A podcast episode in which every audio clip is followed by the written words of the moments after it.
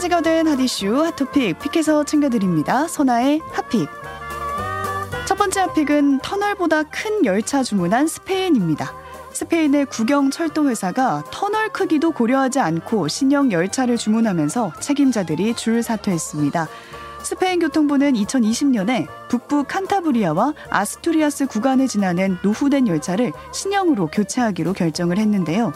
이에 국영 철도회사가 신형 열차 삼십일 대를 제조업체에 주문을 했고요.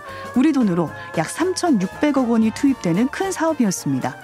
그런데 다음 해인 이천이십일 년 제조업체는 주문받은 열차 규격에 오류가 있다는 사실을 발견하는데요. 스페인의 일부 터널은 십구 세기에 지어지면서 현대 표준 규격과 맞지 않았고요. 신형 열차가 통과할 수 없는 폭넓이였던 거죠. 다행히 본격적인 제작에 들어가기 전에 오류를 발견해서 재정 손실이 크지 않았다고 당국은 해명을 했지만 최근에 이 사실이 알려지면서 비판이 거셌고요. 결국 책임자들이 줄줄이 사퇴했습니다. 누리꾼들은 정부가 아니라 제조사에서 먼저 알았다는 게 충격적이네요.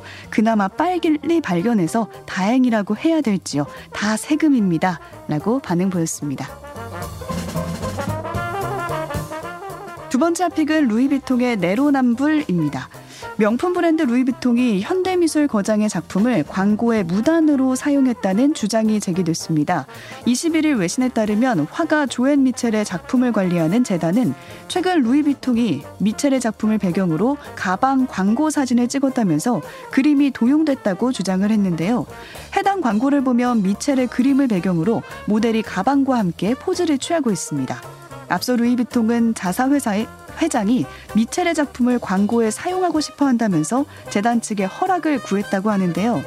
하지만 재단 측은 작품을 교육적 목적으로만 사용한다는 정책에 따라서 이를 거절했는데 그럼에도 광고에 작품을 등장시킨 거죠.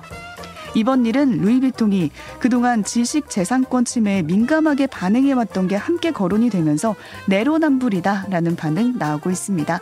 누리꾼들은 굳이 쓰지 말라는데 왜 무단으로까지 사용하나요? 라는 반응 보였습니다.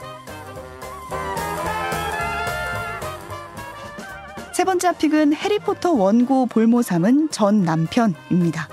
해리포터 작가 조앤 케이 롤링이 원고를 숨겼던 전 남편과의 일을 털어놨는데요. 지난 이십일 일 롤링은 팟캐스트를 통해서 해리포터 원고를 완성할 때 과정을 공개했습니다. 롤링의 전 남편은 가정폭력을 휘둘렀고요. 그 과정에서 원고가 자신에게 어떤 의미인지 잘 알기에 남편이 원고를 볼모삼아 숨기기 시작했다고 전했는데요. 롤링이 떠나지 못하게 하려고 했던 거죠.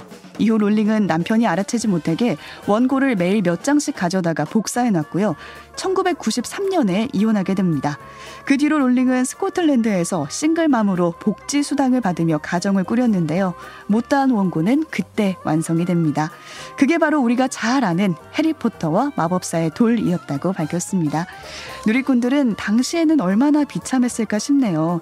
저는 해리포터 키즈입니다. 그거 챙겨보다가 어느새 훌쩍 어른이 됐습니다. 감사합니다. 라는 반응 보였습니다.